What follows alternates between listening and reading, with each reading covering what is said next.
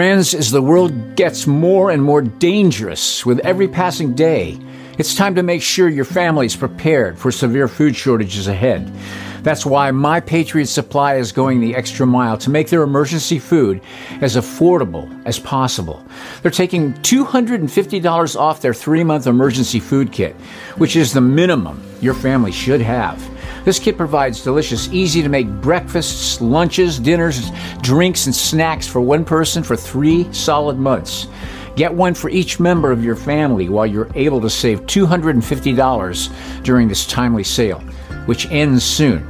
Remember, My Patriot Supply is the nation's largest preparedness company with millions of families already protected. These three month food kits are in stock and ready to go. Your order ships fast and free and arrives in unmarked boxes for your privacy. Go to preparewiththinkaboutit.com. Those who know what's coming are using today to prepare. Are you? Preparewiththinkaboutit.com.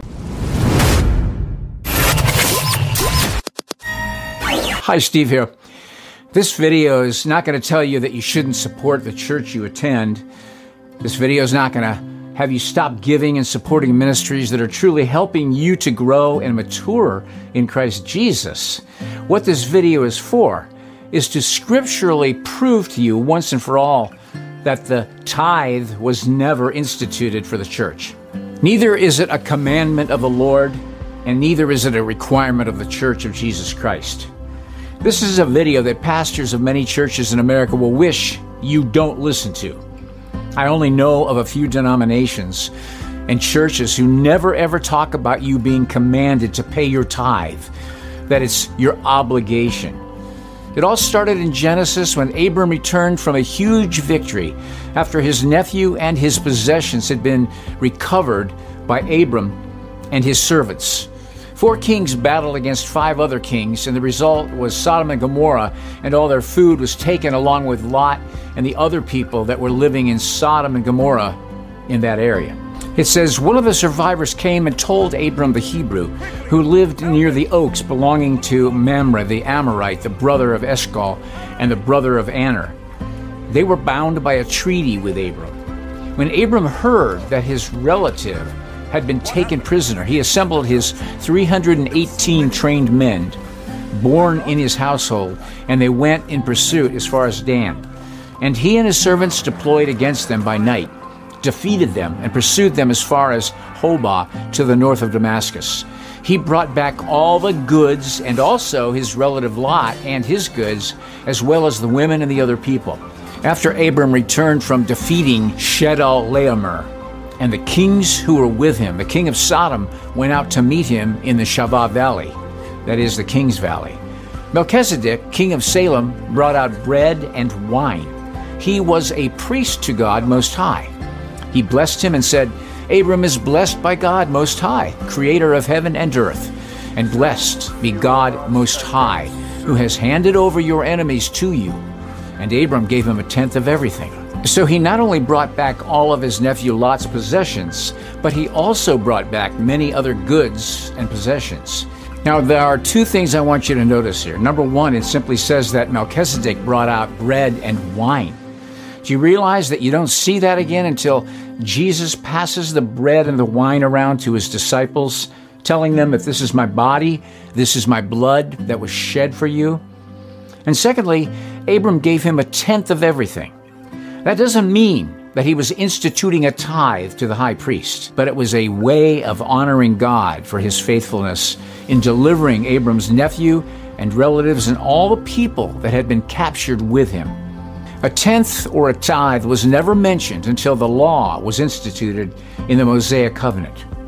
The first mention of the tithe in the law of Moses was in Leviticus 27:30. And all the tithe of the land Israel was commanded to tithe, but not the church. Tithing is mentioned in Hebrews chapter 7. Abram's tithe was not an agreement he had with God or man. But in chapter 17, we see the covenant God made with Abram. When Abram was 99 years old, the Lord appeared to him, saying, I am God Almighty. Live in my presence and be blameless. I will set up my covenant between me and you, and I will multiply you greatly. Then Abram fell face down, and God spoke with him. As for me, here is my covenant with you. You will become the father of many nations. Your name will no longer be Abram, your name will be Abraham, for I will make you the father of many nations. I will make you extremely fruitful, and will make nations and kings come from you. I will confirm my covenant that is between me and you and your future offspring throughout their generations. It is a permanent covenant to be your God and the God of your offspring after you. And to you and your future offspring I will give the land where you are residing, all the land of Canaan, as a permanent possession, and I will be their God. God also said to Abraham, As for you, you and your offspring after you throughout their generations are to keep my covenant.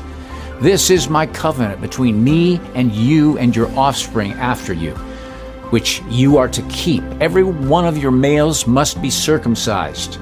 You must circumcise the flesh of your foreskin to serve as a sign of the covenant between me and you.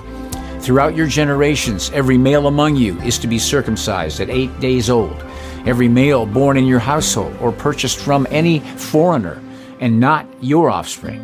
Whether born in your household or purchased, he must be circumcised.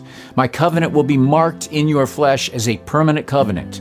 If any male is not circumcised in the flesh of his foreskin, that man will be cut off from his people. He has broken my covenant. But then the Lord promised to make a new covenant later on. Behold, the days are coming says the Lord, when I will make a new covenant with the house of Israel and with the house of Judah, not according to the covenant that I made with their fathers in the day that I took them by the hand to lead them out of the land of Egypt, my covenant which they broke, though I was a husband to them, says the Lord. But this is the covenant that I will make with the house of Israel after those days, says the Lord. I will put my law in their minds and write it on their hearts and I will be their God, and they will be my people. No more will every man teach his neighbor and every man his brother, saying, Know the Lord, for they all shall know me. From the least of them to the greatest of them, says the Lord. For I will forgive their iniquity and their sin I will remember no more. I hear all kinds of very flimsy and weak and unscriptural ideas and theories, and which are all taken out of context to build their belief that the church should be paying their tithes. I've heard Malachi used as the reason.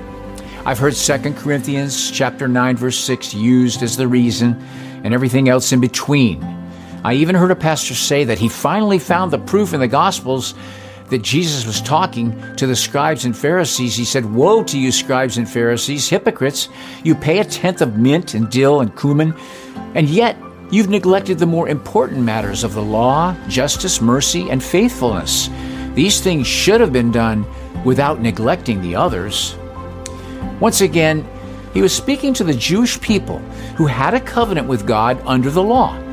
He couldn't share with them about the law of faith and love because he hadn't died yet and risen from the dead. Remember what he said about the law? Don't think that I came to abolish the law or the prophets. I did not come to abolish, but to fulfill it.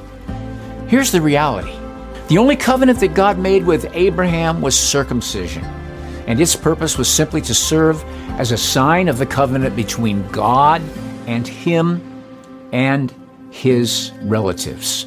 The Apostle Paul said about the gospel message and faith in Christ circumcision doesn't matter, and uncircumcision doesn't matter.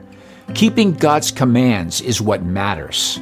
Ask yourself this when the early church was finally being established and they sent the letter to the Gentile believers, was tithing included in the requirements? Was circumcision included in the requirements of their faith in Christ? No, neither one. Well, maybe you're not sure what the requirements were, so let's look at them in the scriptures.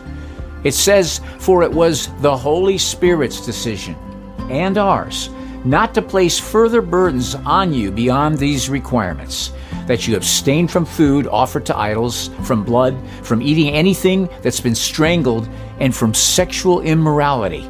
You will do well if you keep yourselves from these things. The early church had a huge dispute in Antioch and finally met in a Jerusalem council where they drafted the letter that was going to be taken to the churches everywhere. And the Jewish believers in Christ came to this conclusion. We believe that we are saved through the grace of the Lord Jesus Christ in the same way they are. Notice here, it was the Holy Spirit's decision and ours, it says. Jesus said, I came to give you life and life more abundantly.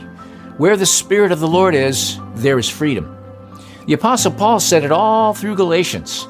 Take note, I, Paul, am telling you that if you get yourselves circumcised, Christ will not benefit you at all. Again, I testify to every man who gets himself circumcised that he is obligated to do the entire law. You who are trying to be justified by the law are alienated from Christ. You've fallen from grace. For we eagerly await through the Spirit, by faith, the hope of righteousness. For in Christ Jesus, neither circumcision nor uncircumcision accomplishes anything. What matters is faith working through love. For both circumcision and uncircumcision mean nothing. What matters instead is a new creation. Like the Apostle Paul said to the Galatians, I say to you, if what I've just laid out for you has offended you, have I become your enemy because I told you the truth? Think about it.